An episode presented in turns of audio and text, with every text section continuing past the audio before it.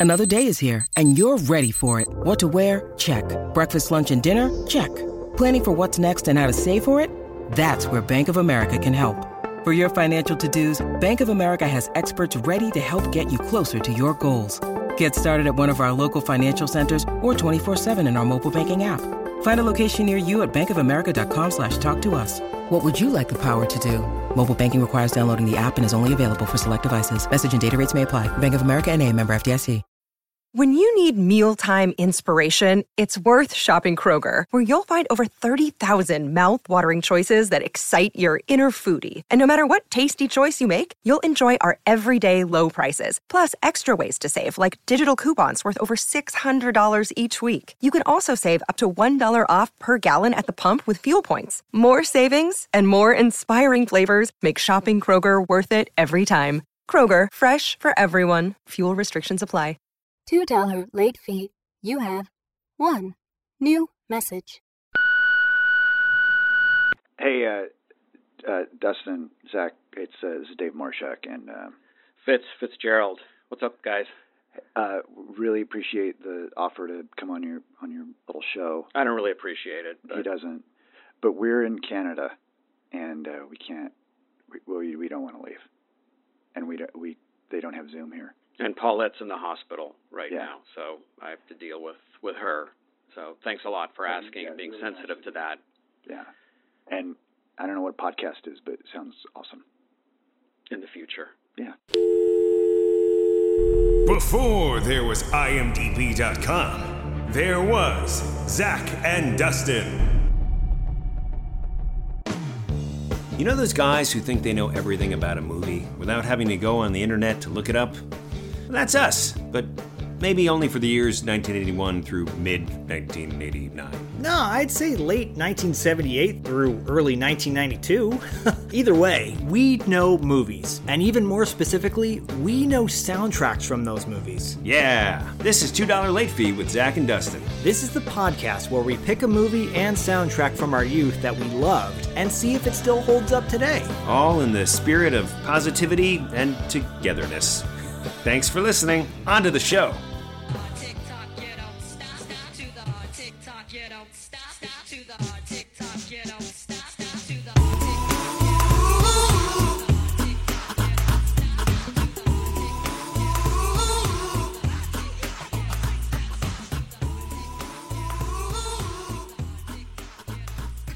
Ho, ho, ho! Oh, I already did that one. I already did. Last year I did. What? It's Christmas time. What? last year when we recorded our kind of pre pre wrap up episode for 2020 i started singing uh shake up the holidays by train i think How in the world do you remember that? oh because my memory my wife can attest to this i remember the most ridiculous things uh and like a bank they're just stored in there You remember how we started a year ago's Christmas episode, or it wasn't a Christmas episode, but it was right. We we wrapped up with we wrapped up the year with Carnie and her husband Rob, yeah it was the intro to carnie and rob carnie wilson and rob bonfiglio and that's what you're talking about. Yep, I'm talking about the intro. I might need to. We might. I might need to just insert the intro and we. Yeah. Okay. Let's go back. Let's the quick flashback to that episode. Here we go. This, month we decided to do things, shake it up a little bit. Um, just like Train says, shake up the holidays. Ho ho Train ho. does not say that, do they? Yeah.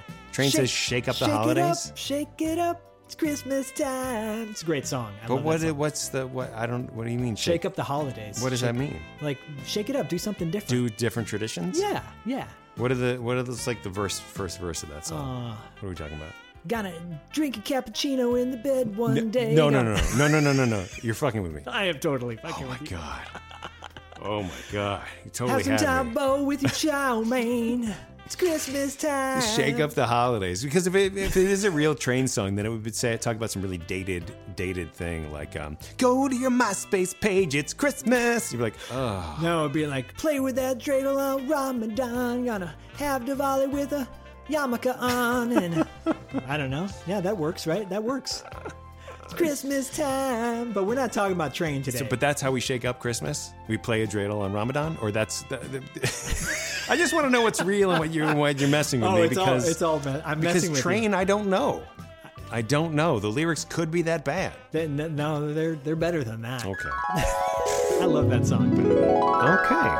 Yeah, I don't know if that's if that. I mean, I don't know that if that played out exactly how you remembered it or not, but Not, I mean, Yeah. possibly. a little a little different. Um. We did bring it up though. We had a long discussion on the, and you know, and, and that's the thing about our show. We, we, uh, our intros to our interviews with our special guests typically deviate at some point into a personal um tangent Yeah. from myself or you. I think uh, the one prior to this was Cynthia Rothrock, and you were talking about waking up in the middle of the night before. and, Mm, yeah. like, yeah. hoping Cynthia could help us help you with. Yeah, I'm doing. I'm doing better. I'm doing better. I started doing Good. this. Uh, you know, you know the the cl- the close one nostril technique or the alternating. You know, the yoga yoga. I sure do. Yogic nostrils, really good. I, I've been doing this, just breathing out of the right nostril because the left brain is the logical brain. That's the one that keeps the anxiety going or whatever. So you breathe out of the right nostril and it calms it down. It's amazing. It's it's really amazing. Oh, well, that, I can share a couple techniques with you actually um, that may help you as well. There's a chant. Um, it's uh, sa ta na ma, and you do with the you, you do it with the fingers. You know, Mm-hmm. you, you do the thumb to pointer, thumb to middle, thumb to ring, Yes, yes. thumb to pinky, and then in reverse, almost like a meditation. Yep. and that helps. Um, A, and a then- mantra, if you will. a mantra, yep. And then this is kind of wild. I don't think I ever told you this story.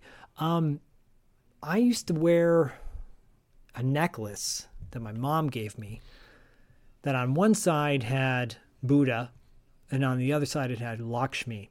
Mm. I think they're going to say Jesus. and I would be like, oh, yeah, yeah. It had Ozzy Osbourne on one side and it had uh, And Keanu Reeves on the other Simmons on end. the other side. Yeah. Hello. And so, um, and then the beads on there were Tibetan beads from I don't know how many Yeah. years, but they were very old. Anyways, I used to wear this thing just like I wouldn't even take it off. And um, I noticed one day that it was changing colors. There was a mood changing, which is pretty Mm-hmm. Oh, cool. not like like like uh, from the sun or something. Nope. No, the pendant itself was a mood like a it had a it had like the It was a hypercolor T-shirt built into Yeah, your it was it was cool. I it, it was really wild, and it was going. I was going through a really interesting phase of my life where I was really uh, self discovery was a big piece of uh, of my journey, and I was getting into meditation and Buddhism and Hinduism and like a lot of Eastern religions and, and spirituality, and so um, I was at a Chinese restaurant one night and I was paying my bill and the person behind the counter sees my necklace and she says, "Oh, that's Buddha." And I go, "Yeah, yeah." And I said, "And on the back it's Lakshmi." And she's like, "Oh, uh, that's so cool. That's so cool." And she she goes, she goes, I, "You know what? I have something for you." And I go, "You do?" And she goes behind the counter and she pulls out this book and she gives it to me. And it was these prayer chants by a Tibetan monk that works close that worked closely with the Dalai Lama. And she said the Dalai Lama gave this book to me when he was in town last spring or whatever. And uh, she goes, "I want you to have it. You should never hold on to things for too long. You should always give them away." I'm like, okay. And she goes, and, and in, uh, she goes, and there's a prayer that goes with this book that'll uh, ward off negative energy. I'm like, okay, well, what is it? and she said, uh, it's Ong Mami Bami Om. And I'm like, can you write that down? Ong, O N G, Ma, M A, Ba, B A, uh, M I, me, Om, O M, or O H M. And she said, if you say this over and over and over again, like a chant, it'll ward off negative energy. mm-hmm.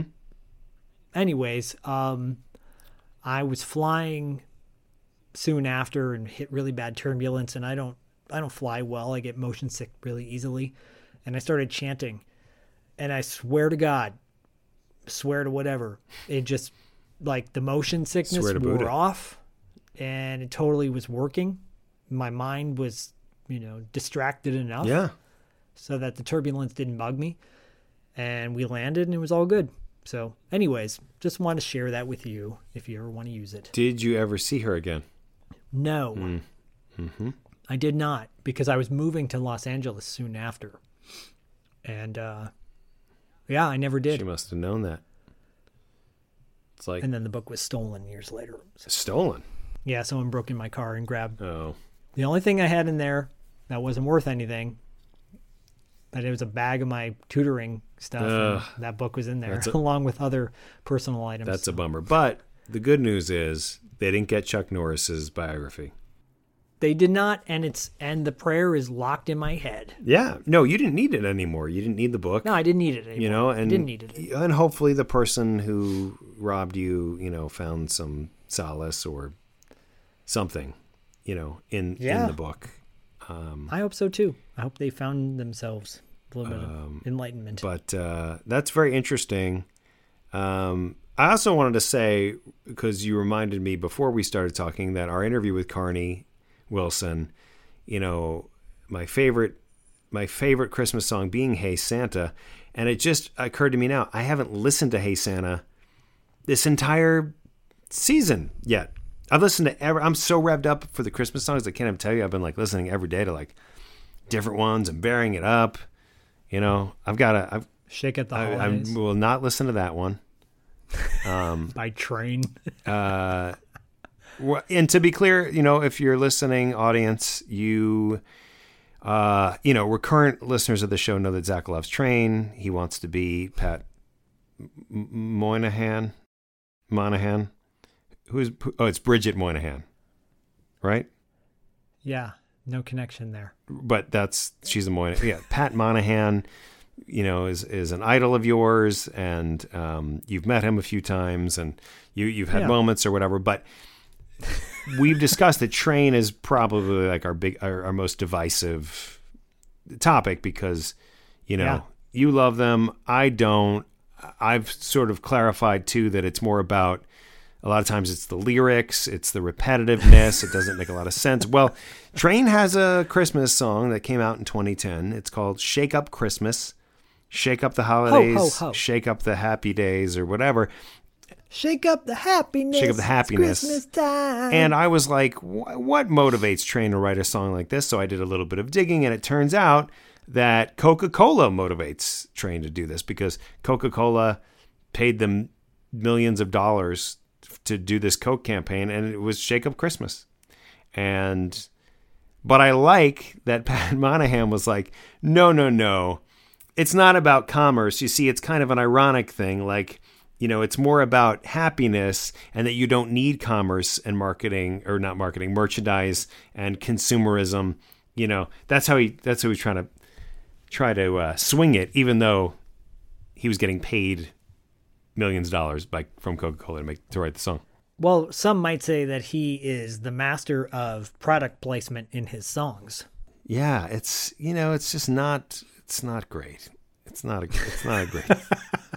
Well, I will tell you, you know, it it it th- there's yeah, there's a long history with me and Train, and uh, and maybe I don't know, maybe we need to devote an episode to that Yeah. or an Instagram live or something. I'm not a fan of their stuff now. I think it's not good, uh, Hmm. but but but 2010 is pretty much the last time like that song came out, and it sealed the deal for me. And from then on, I didn't listen to any other new Train stuff that came out. Oh, okay, so it sealed the deal in the other way. Yeah, I was like, I love this song, but then everything, I, I think, no, I did listen to some of their stuff after. Hmm. And I'm like, ooh, this is not good because they kicked out, uh, or two of the band member, the original guys left, and it wasn't the same band anymore. Yeah. It was just like, you know, when bands do that, when bands replace key members, they turn into a cover band, essentially, in my opinion. You know, I mean, what is Journey? Journey's a cover Yeah. band now. Yeah. Uh, Steve Perry is Journey. Yeah. Some might argue that Greg Gregg Rolie was Journey when they before Steve Perry came on. They were more like a Santana, you know, Yeah. fusion rock kind of thing. I don't think anyone would argue that Steve Perry isn't Journey. No, he is Journey. Yeah, he definitely his Journey. I think the only band to ever really pull that off successfully was Van Halen with Sammy, Sammy. Hagar. Yeah. Certain people can save bands. Certain actors can save movies. Dean Cameron and Stuart Fratkin. Do they save Ski School from being just an all-out bad movie, or are they just the best part of the bad movie? Yeah, I, I you know, what what what can I say? What what can we say about Ski School? I mean, We're gonna be honest. We have to be honest. it was I mean, you know, we we interviewed Dean and Stewart. We were all very honest with each other about yep. where we were. We, we, there was no pulling of punches. I mean, Ski School is a movie that has no actual ski schooling. There's no ski instructors. There's no, you know, it's that that classic tale of the uh, the elite rich.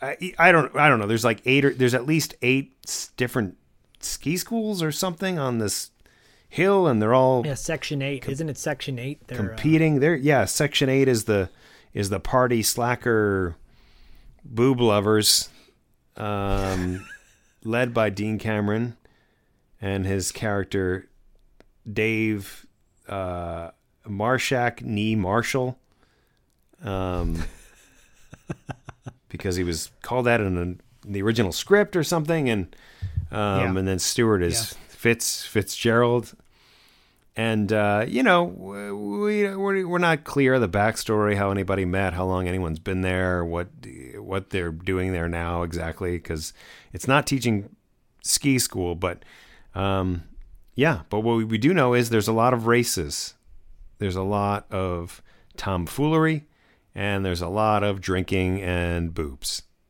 and that's the movie. and pudding, And right? pudding, And yeah. chocolate pudding. Yep. Yeah, yeah. It, it, it's a really interesting movie in the sense that, um, it's not the first, but it, it's a sex comedy where the sex tended to overshadow the comedy, so to speak. Uh, the scenes are a little bit longer Yeah. than prior sex comedies. You know, you think sex comedies back in the 80s and early 90s. Well, mostly 80s. You think Porky's, Fast Times, Last American. Well, Last American Virgin's a comedy drama, but um, you know, stuff like that. And so Mischief, right? Um, Sure. um my my secret admirer. Um, she's my tutor. Um, But- what? It, wait, my secret admirer, the the um, or S- secret secret admirer. secret Sorry. admirer, the the C. Thomas Howell. Yes.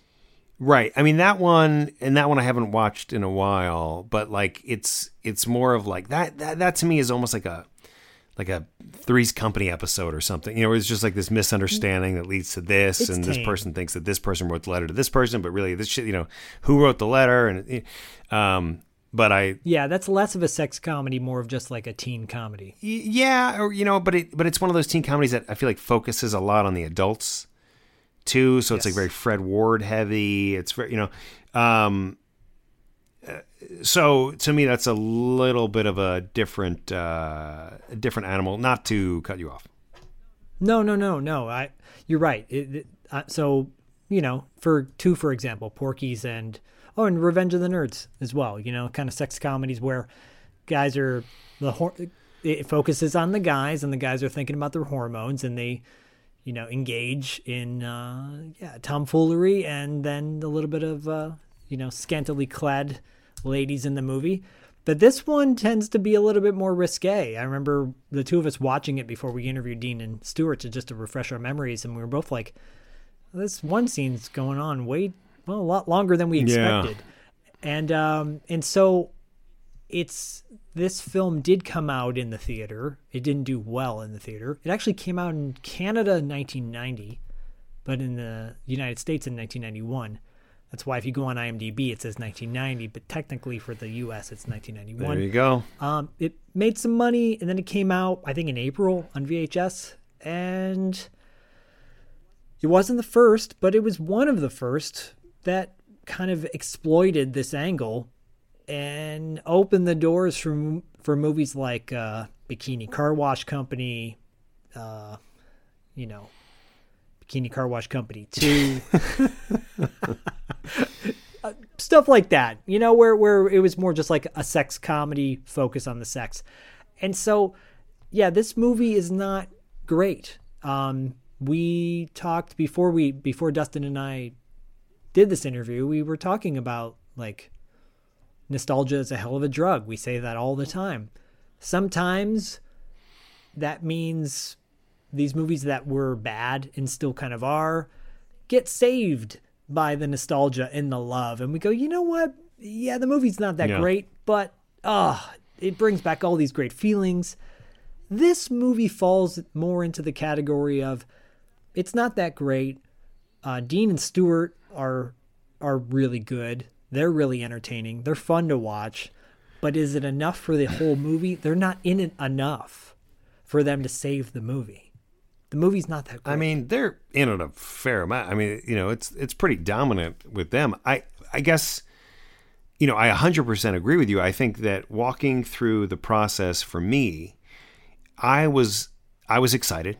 You know, we had done summer school, and I was like, okay, now we're going to cover ski school, and I was excited to revisit some. You know, Yeah, I was really excited. And then like we're watching this, and you like, and in real time, I was feeling just such utter disappointment because in the first like five minutes of this fucking thing, when all of a sudden it, there's like this this this really hard cut to like you know the guys are doing something and then they're just like waking up in cans of beer and they're like oh the new recruits and then we just we're launched into the movie and no one ever it, none of the characters are ever introduced no. you, you know so we don't really know the background of anybody we don't i'm like oh this guy what's this guy doing here you know patrick uh patrick from summer school whose name is escaping me right now Patrick uh, Patrick La- Labrador. La- uh, Labor- Labrador. yeah Labrador. that yeah. guy laborado labrador Who's great, by the way. He is. But you know, he's a he's a character of very specific talents in the way of audio visual qualities. And we kind of learn all this Plays- like backwards. Like we just you know, like the way that Ed Young. yeah, the way that the information is disseminated out to the to the audience is just so confusing and I just remember like being like I think I was turning to you and I was like, "What is going on here?" Like they're racing, like we're already at the race. Like the the big race was happening in like minute 12 or Yeah. something and I'm Yeah. like, "Well, is this movie how wh- what's going on? Why is he there? Wh- where's that guy?" You know, it was just very confusing. But obviously like, yes, I love Dean and Stewart in this movie. They they are the only ones who have a clear relationship. Um and I think I asked them in the interview, like, did you guys like know each other? Did your characters know each other for a really long time? And they were like, just stop, stop thinking about it. You know, like stop, don't, don't overthink how we know each other. You know, it's just like, um, you know. Or Yeah, I was like, who's the who's the teacher? I was like, who's the instructor and who's the student or whatever? Because nobody's actually teaching anyone how to ski ever. And you're right, Dean. I remember Dean saying that. He's like, "You're overthinking this." Yeah. and Dean is so funny. Um, he, for those of you that don't know, we interview like like Dustin said, we did interview them. We interviewed them in person. It was actually our first in person interview at Real Voice um, that we had done prior to Matt Adler and John Philbin. But we had sat on this interview knowing we were going to release it at the end of the year because it was so entertaining and so much fun. Um, but Dean Dean is a very has a great sense of humor and comic timing and Very dry, when we're talking yeah. about ski school very dry and we're talking about ski school and they admittedly i mean they have fond memories making the movie but they admit that the movie's not good Yeah. Um, you know it in many ways i felt like it was trying to be an animal house a Caddyshack where it's got these bits right these these almost Yeah. like uh, vignettes but while those movies are considered classics, I wouldn't consider this one a classic. Um, however, I'm not a huge fan of Animal House, and and I'm kind of not a huge fan for the same reason I'm not a huge fan of Ski School in that way. I just feel like it doesn't flow as well as it could. Um, Yeah. You know, Dean and Stewart improv a lot in this movie. And thank God, because they're act- that what's that's what makes it that much better. Yeah. Well, let's go back to what Jeff Kanew had said, right? Jeff Kanew, the director of Revenge of the Nerds. He, prior to getting the job of Revenge of the Nerds, was asked by the head of the studio, you know, the, the studio that had made Risky, Bu- no, the studio that had made Animal House. He said Risky Business is a better movie than Animal House. I also agree. Risky Business is very, you know, story focused. Animal House is not. Animal House, Animal House on the on a on a ski slope would be a great movie to make. But I, I think the problem for me is that Ski School's conflict is not particularly clear. Like I just don't even understand. You know, it's always that kind of like we want to save the mountain or whatever. But in this case, it's like it's not even really that. It's I mean, it is kind of, but it's like you know, who's the secret benefactor of the, you know, there's the hot model lady. I mean, it's admittedly it's been some time since we watched it, but it's also it's not very memorable to me from the story perspective. Well, the the guy who plays Johnny, um, Tom Tom Brez Bresnahan, Tom Bresnahan. Yes. um, you know he's he's very he's a good he's a hunky guy. He's a you know he looks like he's good at skiing, which he's not really. Uh, and he doesn't he he's kind of flat in that way. Like his acting his acting style's flat. But then he's he hooks up with hot chicks. He hooks up with uh, you know Darlene Vogel, who plays uh, Lori. She's the the kind of cool Mm-hmm. uh, ski ski babe, and I love her by the way from uh, Pacific Blue, Yeah. the bicycle show. It was basically Baywatch on bikes with um with Rick Rossovich. Anyways, yeah, she was on that. I loved her on that. Uh, and she's good. She's good. She's really like her acting is pretty solid. And then Ava Fabian, who's like a former Playboy playmate, super hot. Uh, she's hot. Yeah. and and Johnny hooks up with both of them. Yep.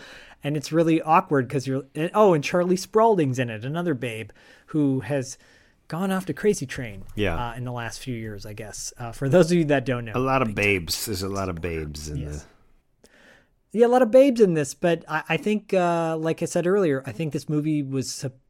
I think the studio or whatever figured out, oh, this we're gonna drive this as a babe movie. That's what's gonna that's what's gonna attract people. That's why dudes rented this movie. Yeah. That's why. Of course. No offense to Dean and Stewart. That's why they rented it because it's got a lot of TNA. and Yeah. like, oh, that's what sells, and it did sell. Dustin and I both worked at video stores. We know. I did work at a video store that sold the unrated versions of a lot of these movies, and those movies were really popular with dudes and teenager teenage boys. Um, it's the time. It was the time, Yeah. you know, prior to internet. so there you go. Yeah. For sure. Um, and if you want to know more stories like us working at video stores, check out our Patreon, Tales from the Video Stores, on Patreon. We tell fun stories about when we worked in a video store. We have fun friends who guest on the show. Uh, our buddy Jim Walker did the theme song to it, and it's a really good theme song. But enough about that. no, at this point, we got a really nice backlog. We sure do. Actually, uh, Corey Stevenson of uh, the Wraith Timber fame, he uh, told a really wild story in the last time he when he was on. So uh, you should definitely check it out. Anyways, back to ski school. Yeah, the vignettes are weird. Um, you know, the the skiing the skiing is fine.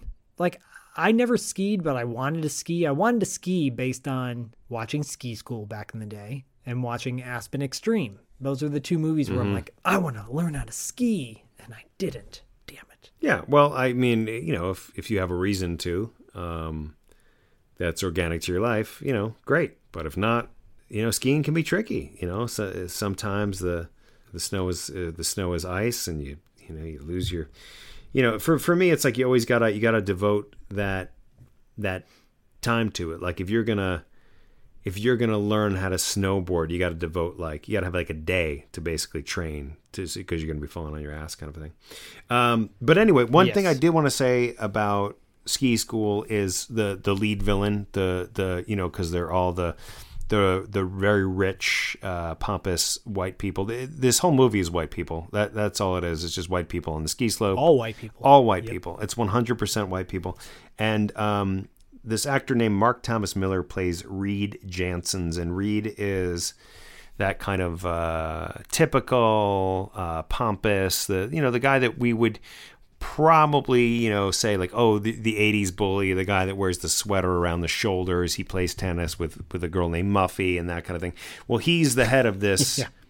of this uh, villainous uh, antagonistic um, you know other section 8's rivals basically and Yeah. one of the first scenes in the movie is that is our lead Johnny, who's you know who comes up and he's like, you know, I'm a really experienced skier. He tries to join this elite rich white guy group, and they're for no reason at all. They're just like, oh yeah, no, you're going to Section Eight, and he's like, no, I think I just spent a lot of money to get here to you know, ski with you guys. And they're like, nope, you're going to Section 8. And then there was almost like, well, why did we send him to Section 8? Because he's like clearly the best skier on the mountain and um, you know they regret it. But like it's like that, that we have to have that story point. Um, and Reed is not one of these villains that like, you know, he's not memorable. He didn't make our top ten bully list. He's not. He's not a guy who, you know, there's just it, it, yeah, he's just very one dimensional, and that's fine. But he doesn't stand out. He doesn't. And unfortunately, that's like a lot of the cast in this movie. Yeah. Um, but it is what it is. Like, I see, I think people who have a nostalgia for this film are probably watching it drunk or stoned. Yeah. Yeah. so it's foggy. Oh my god, that's such a because if if you're fogged out and you're you're you're kind of blazed a little bit and you're watching certain scenes, you laugh your ass off, and then you pass out a little bit, and then you wake up, and you laugh your ass off, and then you pass out a little bit. It's almost like they knew that when they made this movie because they give you a break to okay, go go take a pee break, go make a salad, make some mozzarella Make a breaded salad. mozzarella Yeah, sticks. Really. I'm sure that all back. the stoners in the world are make, waking up and making a salad. Whoa, look at this salad, dude! So good. Man, I'm so high. Do you have any uh do you have any romaine? Bro, you got any croutons or uh, uh, tuna niçoise? Okay, would you say mozzarella sticks would be the way to go? Breaded mozzarella sticks? Yeah, although I can't tell you the last time I had one of those. Probably Me too, but man, I love those. Probably- I used to get them all the time at TGI Fridays.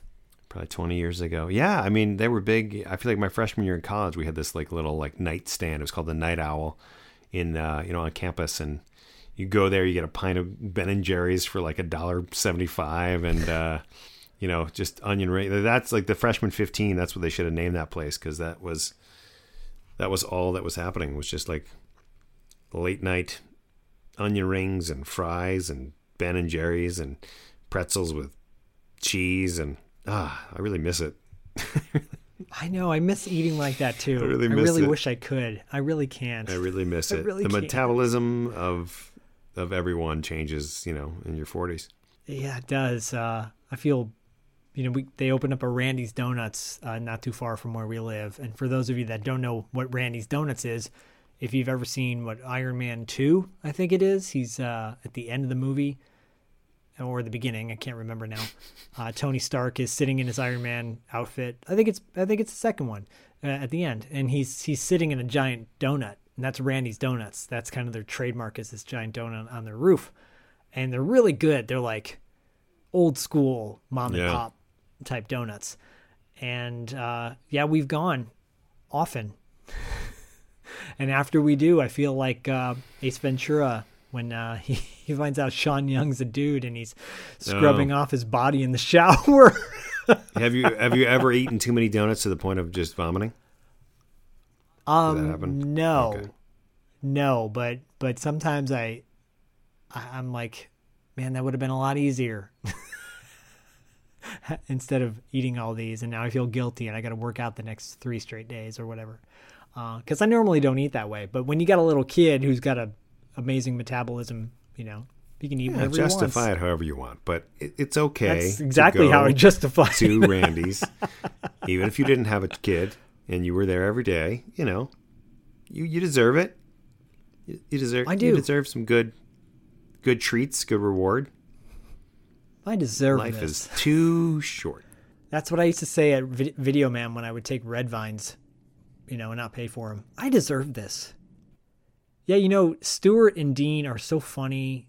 Uh, obviously, you guys are gonna hear their relationship in a couple weeks in that interview. Um, and and and Dean is like in charge of them. This is what Dustin was saying earlier. Like, wait, isn't he supposed to be the the the main instructor? And they're like his students, but that's neither here nor there because they have this great relationship. Um, and it is just I would like I would have liked to have seen just a movie about those two guys. That's it. Yeah, but of course they go on to star and It Came From Outer Space, the TV show together, and uh, which is starting to pop back up. Yeah, uh, yeah. I think Dean or Stuart. Stuart's trying to get it out, out there.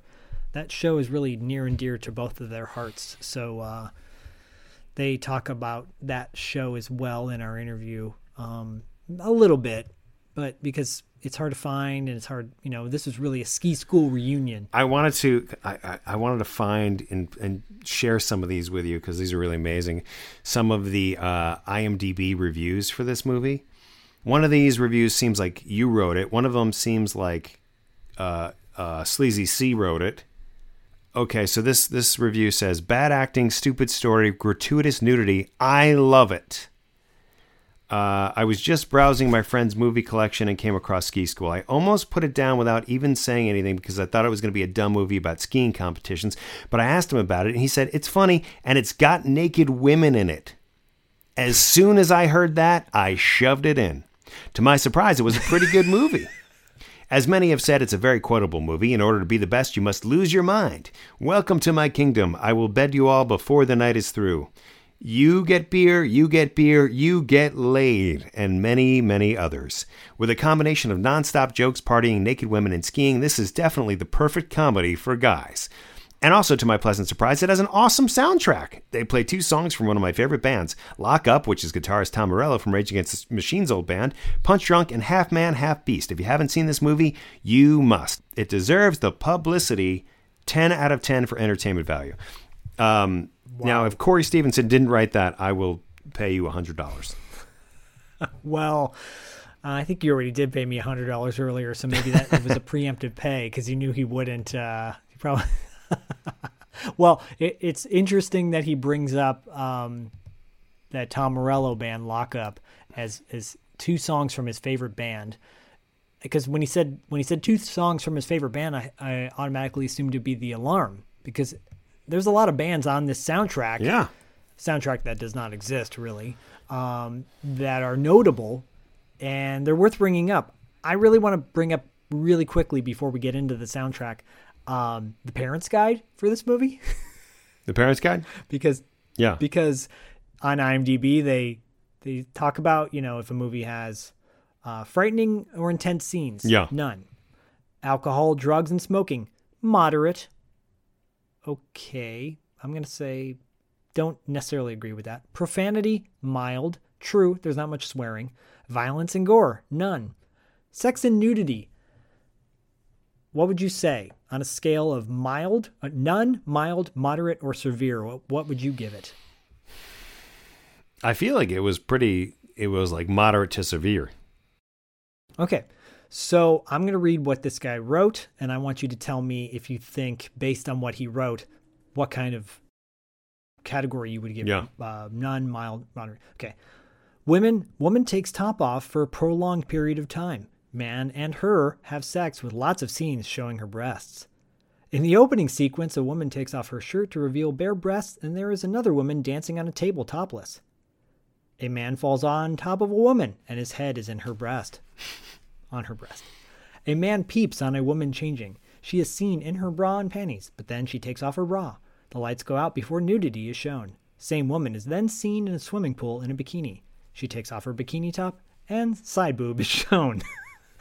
a woman is asleep with her blouse open. You see her bra and panties. Topless woman in a hot tub. A woman takes off her dress and stands in her bra and panties. She takes off her bra to reveal her breast. She has sex with a man. Another man and woman have sex. One of her breasts is seen.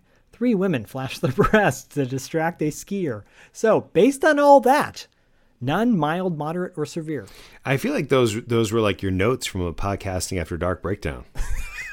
like Don't plug the other show. but that's like that's how you that's you're like I'm breaking down this movie. Like the amount of I don't time break it down that way. Well, here's okay. That would be the way. I'm listening to you say all this and I'm going like here's what I'm thinking. I'm going as a parent does do you find that helpful? You're not like you're gonna be wow. th- Thank you for all the very uh, minute descriptions of side boob sir, in every scene. Like, can't you just like go? There's a lot, and you'd be like, okay, I'm not gonna show my seven year old son this.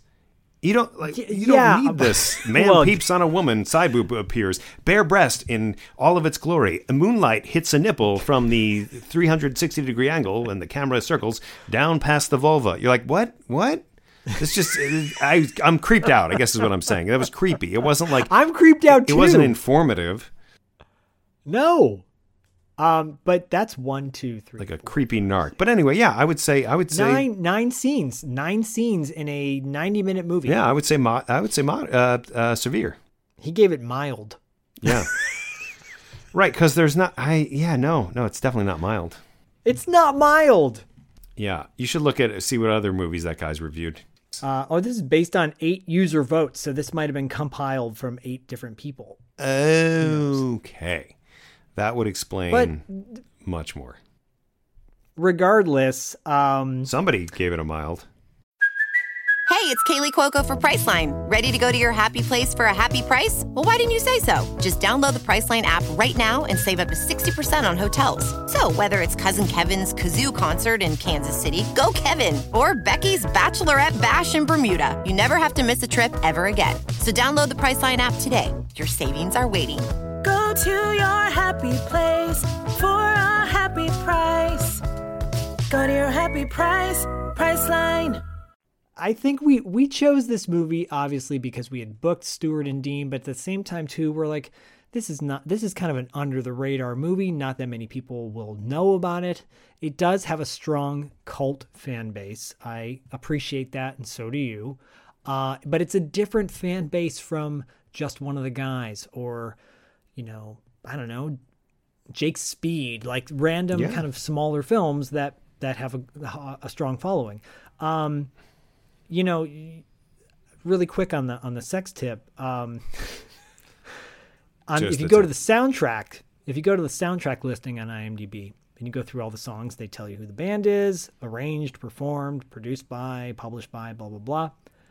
Then you get to a song called "She's Bad" by Bruce Mowbray and Jerry Skolanzinski, performed by the Woodpeckers. And then normally it would just say by, performed by, published, etc. So it tells you by, performed by. Then it says plays over Victoria taking off her clothes and she and Johnny having sex. Johnny, yeah. That that that why why? Well, it's so you can find it, so you know where it is. But all the other all the other uh, songs don't tell you when they played in the movie. It's just an interesting side note. It is. I mean, I guess this can best be summed up by just saying if you like boobs and you like, You'll like you know, School. if you like 80s movies, like you just have like partying and you don't care that much about story, and there are, you know, and it is a comedy. Like you, you, you know, there was, there are a few laughs. You know, it's it's not riotous, uh, good good times, but beyond the nostalgia thing, like if you haven't seen this, and and those things I described interest you, then you know, give it a give it a watch. Yeah, and and besides what you just said, it has a really great cast of notable, memorable people that you will definitely definitely recognize from movies from the 80s and early 90s. Um, yeah, it the, and the soundtrack is is a is pretty decent. I think we're sort of contradicting ourselves because I think we started off saying like you won't remember this cast at all, other than these two guys. I well, you know, yeah. I, so I'm gonna I'm gonna I'm going to what do you do that? What what do, what do you call that when you Re- I'm gonna revise. reframe what I Oh, meant. yes, yes. No, there, there there's enough there's enough memorable people in this cast, and then there's side actors, uh, supporting characters that kind of fall by the wayside. The I I would say the bully is very is not very memorable. Yeah. I would say the head, the the president of uh, the ski lodge, not very No. memorable. But you know, the the Section Eight dudes, the three we mentioned, Stuart, Dean, and and Patrick, very Yeah. they're memorable, Yeah. very memorable. Um, you know, and and then the female actors me- memorable, um, and that's about it. So there's what five or six people there we said are memorable. So there you go.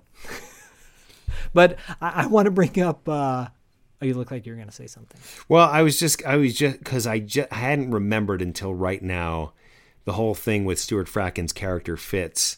Like when he is, he is such a jerk to that to the girl that he's interested in. He's just like such a Yeah, jerk to her. Charlie Spradling's character. He's like, and there's a thing where he like spills something on her with the ruse of like, oh, I want you to go change. So then he like spills something on her, and then he goes like and and you know peep peeps on her while she's changing, and you're like, these this is who we're supposed to root for. Like this guy is like the guy that like he's just such a an idiot because because also she likes him like she clearly likes him so he's he, she's like I really like you and he's like whoops guess you got to go take your clothes off and I'm gonna I'm gonna be a voyeur you know you're like yeah man so I I just remembered that and and like that's kind of how you know that was like the first 15 minutes of the movie Have you ever spilled food on somebody with the intentions of uh, because you because you like them or No. your buddy? You purposely spilled food on somebody. No. Yeah.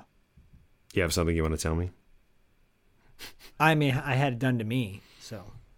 by a guy Well, by Robert my buddy yeah Robert it- the guy I tell you the whole the guys at the video store would do No, that not, to you not all to the get my clothes off, not not to get my, but but to smash food because he thought it was funny, and then it winded up on me, and I was like, "It's not funny." Oh yeah, but that, but okay. So but we're taking out the Dumping food on somebody. He doesn't want you to change, No, and then he he's like he's like spying on you, like ooh, nice pectoral, Zach. And you're like, oh god, you dropped it on How many push-ups do you do? purpose. Come on. Such a strong No. sternum. Yeah, it is weird. It is weird. It it is. uh I mean, it, I'm not even gonna say it's a teenage boy's fantasy. It's more like a thirty-something screenwriter who Yeah, like this. exploitative. This will be a great scene or something, and like, it's just the way that it all came together. It, doesn't. It doesn't. It doesn't work. Yeah, yeah, no, I, I, I feel you. I feel you on It that. doesn't work. it's not like Um, guys peeping on a locker room, which would be kind of, you know, gross in and of itself. But that that's the '80s, and so like that's the Porky's thing. That's the you know that's the Revenge of the Nerds thing. But it's weird when like he's having a polite conversation with someone to intentionally spill wine or whatever he spilled on her. I, well, now that you're saying that, it makes me wonder, what's more bizarre? A bunch of dudes sitting around watching. I mean, because because weren't there? Were, I feel like that would happen in like '80s sitcoms where like that would involve pedophiles, right? Where it'd be like, you know, uh oh, like doesn't Dudley end up shirtless because that bike shop owner like spills something on him? Don't worry, I'll, I've got a I've got a, a a washer and dryer here in the shop. Oh, I'll have to wash that for you, Dudley. Oh, okay. Oh, like I feel like that's really gross, you know, and and and that was a device that you know it's not it's not charming. You don't look at that and go, oh, that's such a yeah, he's a player, that guy. Yeah, that boy's a- Robert wanted to get me topless. Robert wanted to get me topless. yeah, the your video store manager, Robert Balzer. Yeah, but I'm not going to tell that story on here. I'm going to save it for, for Patreon. Yeah, you guys will have to fork up your two bucks. Fork up, show us the the green, baby. oh, oh, Zach, I seem to have dropped some Grey Poupon on your on your left pectoral. would you like to see my tattoo? No, Yeah. I would not like to see your. T- okay, I'll show it to you. No, don't please. Okay. Uh, can we talk about the soundtrack really quick before we wrap yeah, up yeah. ski let's school? do that. Okay, so so I just want to point out because Dustin and I had said there's not the songs that there's not a lot of memorable songs in this movie. There really is not, guys. Let's be honest. For us, there isn't. Uh, there may be for you. You may be big Tom Morello fans when he was in Lock Up, that Stallone movie back in the day. But uh, you know, uh, the song that stood out to me was uh, "Sell Me Down the River" uh, by The Alarm, or "Sold Yeah, Me Down yeah. the River." Sorry, by The Alarm. And uh, it, it's an okay song, but the band The Alarm, I wanted to point out, the band The Alarm is really good. Uh, dare I say, it's at one point uh, considered almost better than U2. And you know why I know that? Because in 1984 or 85, The Alarm played at the Oakland Coliseum in Oakland, California, Mm-hmm. with the Pretenders. Love the And Pretenders. you know who the opening band was? U2. oh, that's weird. So the alarm, um, the, the the original frontman is still in the alarm, but then he's got a bunch of new guys with him. So it's a cover band. Let's be honest. Um, but but they still, I think he still tours. I don't know if he does recently because of COVID, but he had been touring uh, for a while, and they put out a live album uh, back in the '80s, and they do a song it's it's one of those cases where you hear their live versions of these songs and it sounds so much better than the recorded versions. Probably Wow. their biggest hit was a song called Rain in the Summertime. That was their big kind of pop hit. Um, but they got a song called Rescue Me on this live record. It is so good.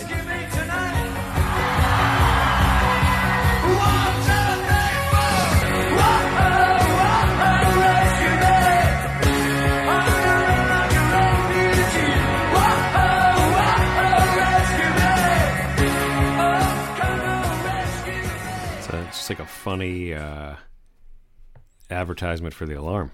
That has nothing to do with this movie. I just I really dig the alarm. I really dig them. So there you go. Uh, I wanted to point out a few notable moments from 1991, if you will. Okay. Great, yeah. Because I was gonna say we are like beforehand. We're like we'll devote like maybe thirty minutes to the movie, and where are we at? An hour. yeah, right. Um, as, as you guys know, I love wrestling, so I'm going to bring up the one wrestling thing. I'm not going to save her for. I'm not going to save her for what does Dustin know because Thank uh, Christ. even though I think he actually might get this. Well, first of all, first of all, in 1991, uh, there was a big war going on, in the wrestling world or the I the the Gulf War. the Gulf Yeah. War, and uh, Vince Mc, Vince McMahon being the the market off of a dead body, anything to make Sergeant a Slaughter. kind of guy. Yeah, so he he had Sergeant Slaughter, the great American hero, turn and become a villain, a an Iraqi sympathizer, and he changed uh, changed. I think Iron Sheik might have joined him as well. Yeah. there was a guy named Colonel Mustafa. Um, the Ultimate Warrior was the champion at the time, and the Iron Sheik, uh, sorry, Sergeant Slaughter defeated the Warrior to win the title, and uh, WrestleMania culminated uh, with Hulk Hogan challenging Sergeant Slaughter and defeating him. America versus Mm-hmm. Iraq, Iraq, and uh, def- and becoming the champion again. And it was to me, it was like, come on, this is just bullshit. So that was that happened in 1991, though. Okay. a couple notable songs from 1991, some big hits. From a distance. by Bette Midler. The world looks blue and green, even though we Um, are at war. The number one song for 1991 is Everything I Do, Oh, Do no It kidding. For You. Bryan Does that mean that Robin Hood, Prince of Thieves, came out that year? It did. Yeah. It did. And the number two song, Color Me Badd, I Want to Sex, you, Sex up. Wow. Yeah. Two good ones. And number three, C+C Music Factor. I'm just going to tell you the top five. Yeah, that's great. Okay. That's great. Number one was Bryan Adams. Everything I do, do for Yep. you. Color Love Me it. Bad. I want to sex you up. Love Number it. three, Gonna Make You Sweat. C+C Music Make Factory. you sweat through your pores. All right. I, that's how I want to see Abdul. sweat coming. Number four, Uh, straight up. Rush Rush. What? Rush Rush was the number four song Rush Rush. not- Oh baby. with I don't know how Keanu. Reeves in the video. Yeah. Yeah, is that the one they filmed at Griffith Observatory? Yeah. Um, do you know who Timmy T is? Oh, one more try. Sure do. wow, I guess you do. Sure do. that was the number one song at, I guess, what would that be? The middle school dance. Yep. So How's that go? it's been a long time since you left me. It goes like this. This is the chorus. One more try. I didn't know how much I loved you. One more Wow. try. Yeah. I, I Oh, you're not done. No, I am done. I am done. Um, I think young Zach you would done? like that one, and uh, and I think Bodie will like it too. And um, you can have a new song on your way to school. Well, you want to hear a uh, sad fact is that I didn't go to any middle school dances because I was I didn't have any friends. What? What do you mean?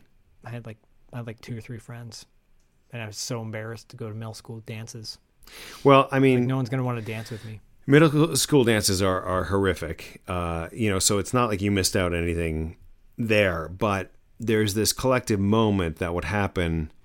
Uh, we had so my middle school was seventh and eighth grade, but in sixth grade we had like a joint thing where all the schools that were going into the middle school we had a dance, and at that dance, like there's always one song that explodes, right? And in, in sixth grade it was Bell Biv DeVoe's "Poison." That went out, and everyone was like, "Yeah, poison, deadly, moving in slow," and uh, Spider-Man and Freeze in full effect. Uh huh. You ready? Yeah. Um, Wow. you ready, Slick? So that was sixth grade, and then seventh grade was it was Timmy T. It was Timmy T. One more try, and I remember I was dancing. I was dancing with somebody really awkwardly.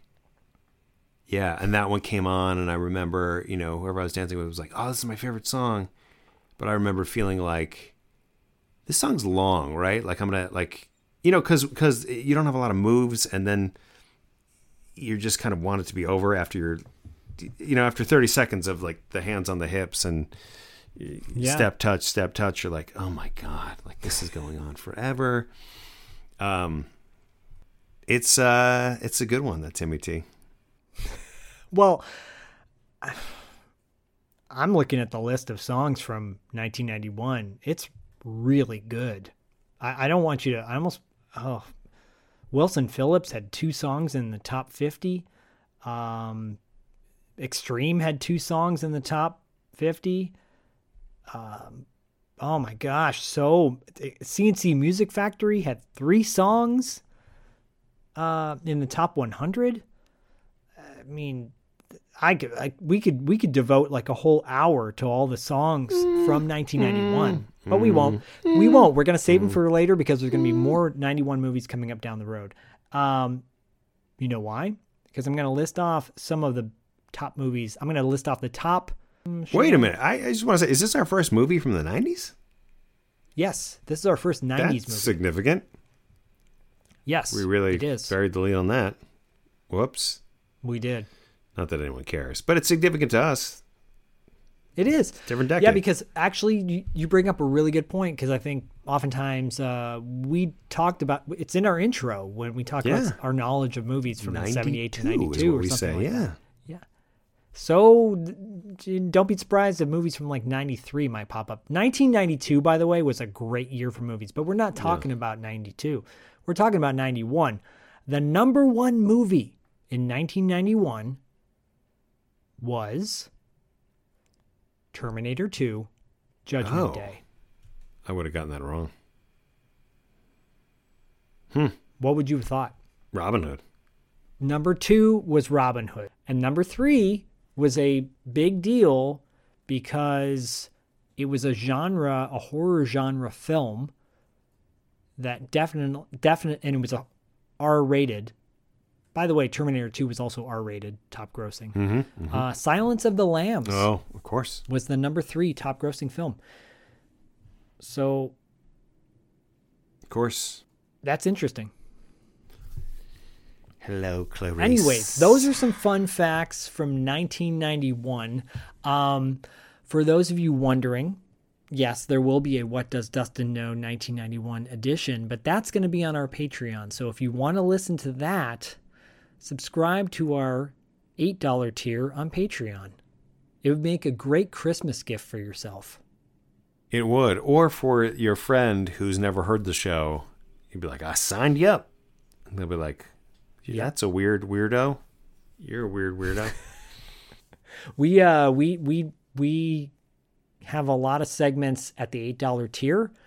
Uh, what does Dustin know? Why does Zach own this? Two dollars, six questions. Um, all good stuff. But this segment, which I will be doing with Dustin, will be on that tier, and you'll have to listen to it later. So, are we going to talk about our favorite episode proper and then favorite interview now? Is that what we're going to do? Little year in review. Uh, do you want to go first with your favorite episode? Uh, sure, sure. Yeah. Uh, so you know we're coming to the end of season two. We started things off um, in January. It's kind of amazing. You know, it's uh, we're still going strong. It's it feels really really cool, and um, we started off our season with with Gabe Jarrett, and um, and I remember being like, all right, yeah, you know, like here we go, here we go. But my my favorite episode that has nothing to do with what I'm saying.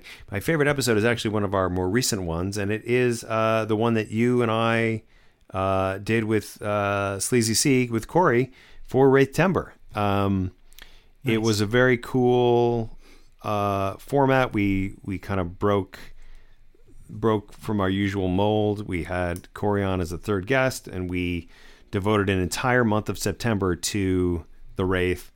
Um, and you know, it was it was interesting because it was about as close as we would get to like breaking a movie down.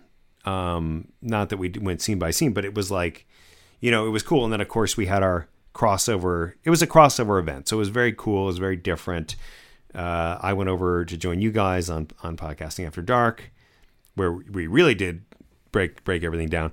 But um, but yeah, that was it. It was you know it was fun having Corey on. It was very different, as I said, and um, you know he he brought a, a good energy to it, and um, it was uh, yeah it was it was really cool to devote so much time to to one major motion picture.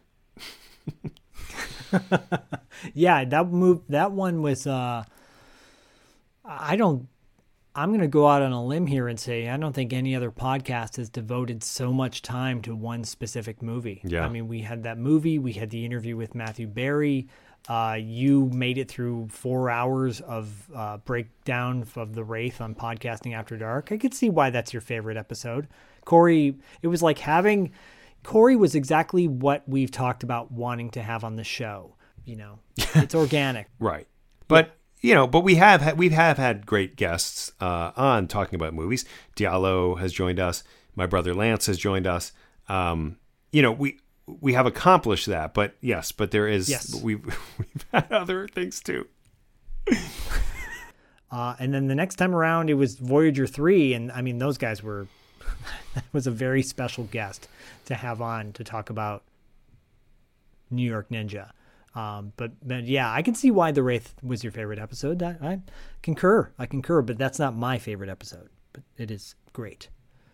My favorite episode was the. It goes back all the way to March, and it was episode forty-three. It was the No Retreat, No Surrender, and Hold On to the Vision Mm, episode. Mm-hmm. Um, I love No Retreat, No Surrender even more so now because we talked about it on the show. Um, I really dug into the soundtrack and you know the the fun facts that we pull from that, and then the opportunity to interview Kurt McKinney soon after. It was a part of our martial arts madness month, um, which is funny. We devoted a whole month to martial art movies. We interviewed Jesse Kove from Cobra Kai. Yep. Martin Kove's son, a great actor, uh, very up and coming, super nice guy. Uh, and then, you know, obviously we had Kurt McKinney the week after that or two weeks after that. Um, it was great. Uh, but, but getting to talk to you about No Retreat, No Surrender, you and I have such a love for this genre. And so that really came out in the episode. And that's why I chose it. It was just a, it was one of the many highlights I've had with you, but for sure that was the one. Yeah, no, I, I love that month too, and I think it's interesting in a way because you you picked the other one that was like a theme. Like September was Wraith Timber, and March Yeah. was martial martial arts madness, and we didn't do that for any other months, and so you know it, it you, you it's kind of like what do they say? It's two sides of the same coin because the entire month was all martial arts awesomeness. So it was like it's almost like the the time that we spend really dissecting a little bit more. We devote a little more time to it. You know, our our posts are more centric to those things. You know, we do the Yep. the background of the martial arts, you know, highlights or whatever we were calling it. You know, it's uh it, it kind of permeates through those 30 30 days, which is which is cool. And um and I love that too. And interestingly, just going over the data today of like overall our episodes that that episode, the No Retreat No Surrender episode, is our number four most listened to episode. Oh, out of all of them. Wow, that's that's surprising. Yeah. and cool. Martial arts action genre, man, that is like it's really maybe one of the most unique times, uh, unique gen- genres for its time. Yeah, The '80s martial art movie, I don't think anything else really compares to it. Honestly, it's really unique. '80s, early '90s, you know. Yep. Um, No, Vinegar I- Syndrome is releasing like some of the '90s martial art movies from like PM Entertainment and uh, Yep. stuff like that. Yep. It's really just good stuff. So yeah, love it, love it. Yeah. No, that's uh totally agree. That's very cool. What was your favorite interview from 2020? Yeah, this is uh, a tough one, right? It is. It is a tough one. I mean, I think uh, you know, I do uh, because this is more recent. I, I would say that it is Jeff Kanew, uh, director of Revenge of the Nerds. Um, Makes sense. I figured it would be. Tough guys, gotcha. You know, I we've spoken about this a little bit, but it, it really is because a I love that he came on and just like didn't give an f. You know, like the honesty of just like I'm burning bridges. I'm telling these stories. I don't care. You know, didn't have a great relationship with this guy. This guy did this. This was what happened. Um, you know, he told a story about almost directing Dead Poets Society, and it was like the one that got away. I still don't understand it because he doesn't explain this. You know, this manager of uh, Robin Williams that somehow felt scorned. Like we never learn why, which is which is like the one disappointing angle that I have about Yeah. that story because he's like, yeah, you know, that manager is like, we do know each other, Jeff, and we're not doing this movie, and he's like, oh, but why? Like he never finds out. Um, but I, I love, you know, these stories about the creative process and uh, Linda Fiorentino and Gotcha. She has a, a, you know, an accent, but it's not quite as good. So we're going to make her be an American who's doing a fake accent. It's like that to me is amazing. You know, I just loved these behind the scenes kind of stories that really gave us insight into the creative process and how and how these movies that we love came about.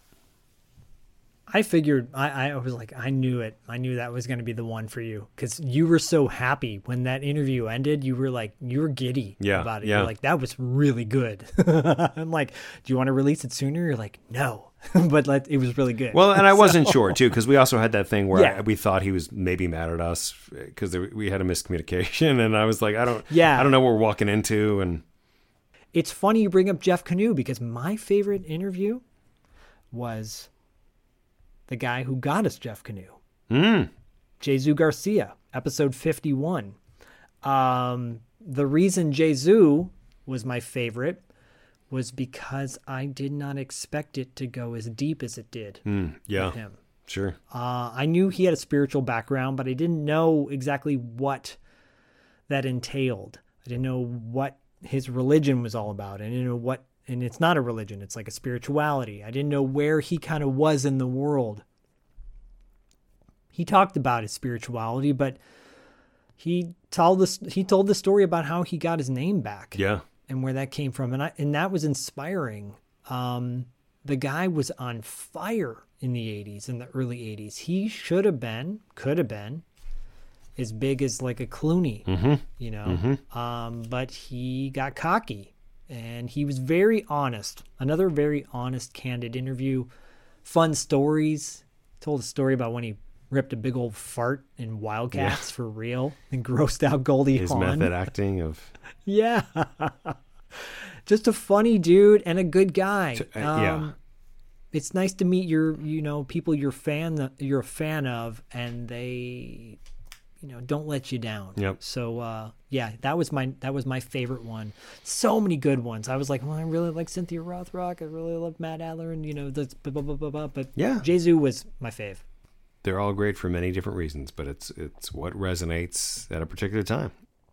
Yep, for sure. It's kind of a wrap up of the show. We uh we Dustin uh, put a little post out earlier uh, about earlier this week, the time we're recording, and said, uh, "Hey, does anybody have any questions?" And some people answered and gave us some questions. Um, Aaron Don Gilmer is gonna be the lucky one to have her questions read on the air live. I have not opened up. I'm typically the one, by the way, that goes on Instagram and opens up the the, the mail. I was like, I see she wrote something. I'm not going to read it because we made a deal. I'm not going to touch that bad boy, and I stuck to it. So I have not read these all right. questions. Well, yet. let me open it. I'll open it and I'll read Do them it. to you. How about that? How about that? It's very Here we go. exciting. Here you go. What is from Aaron Gilmore? What is your favorite food? And if you cook, what's your favorite thing to cook? Ooh. I'm going to let Dustin answer that for me in the what's his favorite thing that I make for him. Well, yeah. I mean, that's that's an easy one. Um, if you are someday on the receiving end and you are very lucky enough to be bestowed um, with Zach's, uh, I, I want to give it like it has to have like a magical name. You know, it's like when I'm talking about it, I always want to like you have a name for it, but it's it, I feel like it doesn't do it justice because it's this it's this beautiful golden perfect sandwich um it uh it's a really legendary sandwich and you make it with eggs and veggie sausage and avocado and veganese or veganese however you however you Veganese. however you pronounce it, uh, however you choose to pronounce it. Um, and uh, the ideal scenario, of course, being the cranberry, which which wouldn't you wouldn't think would sound good, but it's the cranberry. Um, it's not an English muffin, but it's it, it it's called morning. It's called a breakfast round. It's it's a Morning brec- round, it's a morning yes. round. It's kind of like a cranberry. It's like an orange. Cranberry and orange. Yeah, cranberry orange, and I'm like, what? But it's it's the the the whole sandwich is is fantastic. Um, There's a hash brown in there. there's a hash brown, of course. crisp- Yes. Oh my God. Crisp yes. to perfection. Crisp. Yes. I can't even believe I didn't mention that. But um, Call my breakfast, Zach. yes, your breakfast Zach, your Zackwich. That's probably what it should be called. Well, I, well, Jack in the Box has a breakfast Jack. I call mine my breakfast. Oh, okay. Yeah. No, that's great. The breakfast Zach. Um, is that your favorite thing to cook? Um, uh, yeah, breakfast is my favorite thing to cook, and and bre- making breakfast sandwiches is probably my favorite thing. Um, yeah, I I, I sadly those the the veggie sausage. It's by a company called Lightlife. I don't think they make it anymore. It's like in a tube. Look, guys, yeah, a lot of veggie sausage. A lot of veggie sausage does not taste good. Yeah. This tastes like sausage. It's delicious. Um, you can't find it anymore. They used to sell it at Whole Foods. They sold it at Vons. They don't Oh, sell gone? it any place anymore that I've seen it. COVID Uh. I may find it again, but so I've adapted. It's it's now you know an egg depending on how you like it. Usually it's over easy. Yep. Yep. Uh, slightly runny yep. with Yep, uh, avocado and, and cheese, mean, a slice of cheddar. cheese, Oh, I didn't mention cheese. Yeah. I mean, that's the only way to do it. and, in a and a crispy, crispy hash brown on top. It's- with on this yeah. breakfast round. It's like the sweet and savory put together. Delicious. It's it really is phenomenal, and uh, thank you for making it for the past uh, two years. It's You're, it's it's really my pleasure, Yeah. and I, I look forward to making more of them for you. Uh, what's your favorite food? Just period. What's your favorite food? Uh, my favorite favorite type of food. My favorite food is, is tacos. Basically, I, I, I like Mexican food a lot. Um, you love your Mexican food. I love Mexican food. I love uh, eating it. I love making it. Um, experimenting with it. I'm obsessed with mich- micheladas for some reason. Yeah, you are. and my body fucking craves them lately, and I wherever I go, I just have to try it. Um, yeah, I don't know. I don't know what it is. It's a weird thing. Like when I'm like, I'm actually like, like sometimes I wish I had one in the house and then I don't have one. And I'm I, like, I feel like this fatigue come over me. I'm like, damn it, fuck. Um, Enchilada. I need a michelada. so yeah, that's it. My favorite is uh, sushi. Sushi. Just sushi. I my fa- uh, my favorite sushi is the sugarfish sushi. It's just the fucking. Oh, it's really good. I mean, I love me some rolls though. It's like Yeah. if I'm gonna gorge, I'm gonna gorge on sushi. And the reason I love sushi is because I can't, I don't make it myself. Yeah, but but what do you mean? Like you pull it from like the I sea? don't make sushi. You know. Oh, oh, it's just something you don't make. something I don't make that I love to eat. Right. Yeah, that's Is there something totally that you don't make that you love to eat that you're like, I'm too afraid to make this, but I do love it?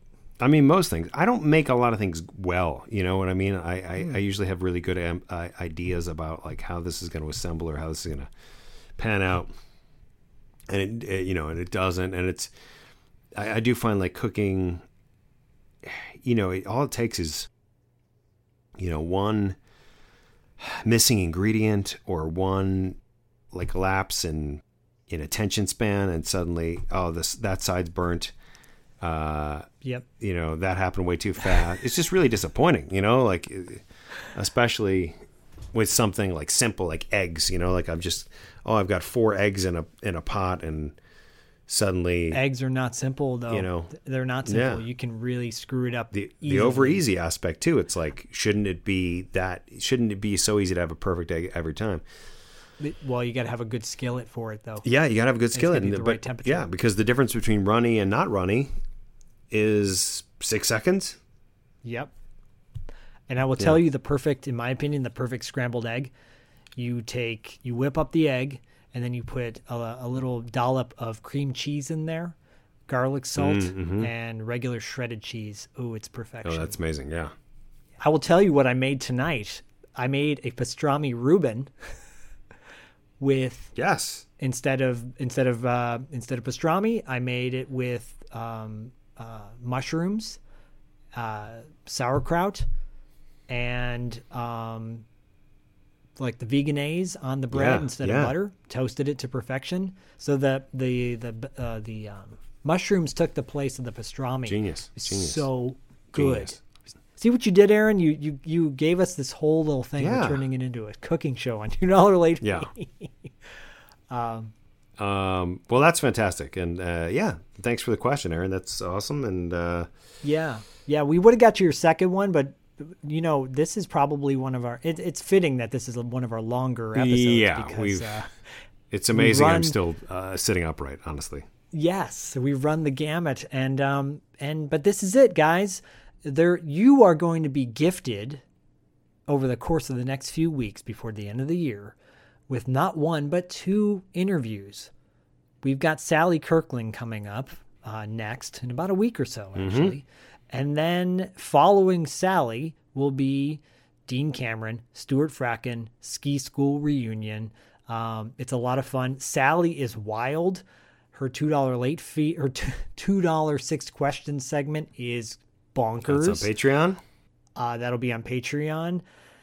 And then Dean and Stuart had a lot of fun. It was our first time going back in the studio. They were our guinea pigs at Real Voice. We will have video, potentially video of that as well, up on YouTube at some point down the road. But you'll have the audio version of that towards the end of the year. And this is it, guys. Uh, we're steamrolling out of year two and into year three, hot and heavy. Crazy, crazy. So we want to thank you guys for all your support, all the support you always give us, uh, all the feedback, positive, negative, all that good stuff. Because even people chime in sometimes, oh, I wish you would have talked about this more or that. Thank you. We appreciate that. We appreciate you. Yeah, sometimes I think on some of the episodes, at least back in the day. Oh. Um, but we've got more, way more coming your way. Uh, mega important, awesome Yeah. stuff, if you know what I'm saying. So stay tuned. Have a merry holiday, whatever you celebrate. If you don't celebrate Happy New Year, if you don't recognize the uh, Gregorian calendar, then happy another day of your life. Yes, uh, from the festival of life of lights to the festival of life. To Festivus. One more try. I didn't know how much I loved you. One more try. Let me put my arms around you. Dean Cameron, And this is Stuart Fratkin. you there? Pick up. Dustin? Zach? Pick up. It's Dean. And Stuart, Are you there? Oh wait, is this a, is this voicemail or is this an answering machine? I think it's a microphone. Oh. All right. Well, call us back. We're playing Mario Brothers.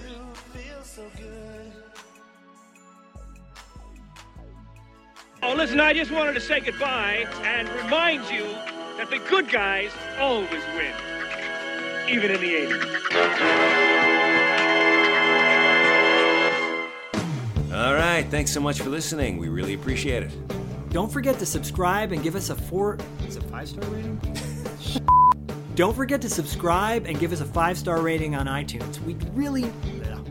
Don't forget to subscribe and leave us a five star rating on iTunes. If you listen to us on Spotify, that's great too. And you can find us on the internet. Don't forget to check out our website at $2latefee.com and follow us on Instagram and Facebook at $2 Late Fee Podcast. We'll see you next time. We did it.